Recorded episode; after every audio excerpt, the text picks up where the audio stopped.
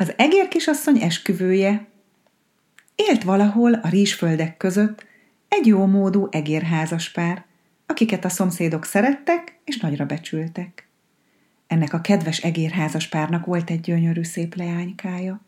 A leányka olyan szép volt, hogy messzi földön híre ment, hisz ezüst szürke sima bundájának, fényes szemének és finom orrocskájának nem volt párja az egerek között. Képzelhetitek, hogy szüleim milyen büszkék voltak rája. Egyre csak azon törték fejüket, miképpen biztosíthatnák leánykájuk jövőjét. Amikor az egér kisasszonyka felcseperedett, az öregek elhatározták, hogy csak is a világ leghatalmasabb urához adják feleségül. Beszélgettek erről a szomszédokkal is, és az egyik szomszéd így szólt hozzájuk. Ha leányatokat a leghatalmasabb úrhoz akarjátok feleségül adni, akkor válasszátok a napot, mert az egész világon ő a leghatalmasabb. Az egereknek tetszett a terv, s csak hamar beállítottak napuramhoz, előadták látogatásuk okát, hogy hozzá szeretnék adni leánykájukat. A nap erre így szólt. Nagyon köszönöm, hogy ilyen messze fáradtatok, s hogy olyan jó véleményben vagytok rólam, tehát mondjátok meg legalább, Miképpen jutott eszetekbe, hogy éppen engem válasszatok?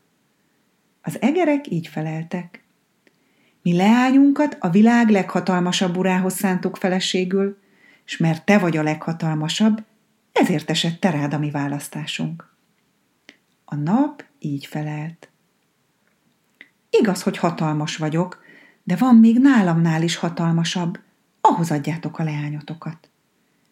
Ki lehet az? Mi náladnál is hatalmasabb? kérdezték az egerek. Ó, hányszor megesik velem, hogy amikor tündökölni szeretnék az egész világon, elébem kerül egy felhő, és eltakar. Hiába erőlködöm, sugaraim nem tudják elűzni a felhőt, és keresztül sem tudok hatolni rajta. Menjetek hát a felhőhöz, mert ő hatalmasabb, mint én vagyok. Ezt elismerték most már az egerek is, és mentek egyenest a felhőhöz, Miután előadták, hogy mi a kívánságuk, a felhő így felelt nekik. Tévedtek, ha azt hiszitek, hogy én vagyok a leghatalmasabb. Van ugyan hatalmam arra, hogy eltakarjam a napot, de magam is tehetetlen vagyok a széllel szemben, mely darabokra szaggat, ha úgy tetszik neki. Az egerek elbúcsúztak hát a felhőtől, és felkeresték a szelet. Megint csak előadták kívánságokat, mire a szél ezt mondta nekik. Tévedtek, ha azt hiszitek, hogy én vagyok a leghatalmasabb. A felhőt ugyan el tudom műzni, és széjjel is téphetem, ha akarom, de a kőfallal én sem bírok. Hiába erőlködöm, se elsöpörni, se eltolni nem tudom, mert a kőfal erősebb, mint én vagyok. Mit tehettek mást az egerek? Fölkeresték hát a kőfalat, és elmondták, hogy azért jöttek, hogy leánykájuknak a leghatalmasabb férjurat felkutassák. A kőfal csak ennyit mondott. Igaz, hogy a szélnek keményen ellen tudok állni, de hiába, mert van valaki, aki még én rajtam is túltesz. Ki az a valaki? kérdezték az egerek. Ki lenne más, felelte a fal, mint az egér. Úgy érted, kedves fal, hogy mi egerek lennénk különbek? Csodálkoztak el a szülők. Bizony, bizony, felelte a kőfal mert akkor rágtok egy lyukat rajtam, amikor csak akartok, és olyan lyukat fúrtok bennem, amilyen nektek tetszik. A lyukaktól pedig kidőlhetek, és még csak meg sem tudom magam védeni.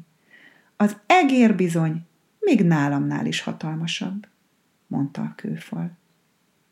Szinte elállt az egerek szava a nagy álmélkodástól, de belátták, hogy a kőfalnak igaza van, és nagyon megörültek. Hazakocogtak hát, s leánykájukat egy jóra való egéri fiúhoz adták feleségül. Nem is bánták meg, mert egér kisasszony boldogan élt férjurával, s tán még máig is élnek, ha meg nem haltak.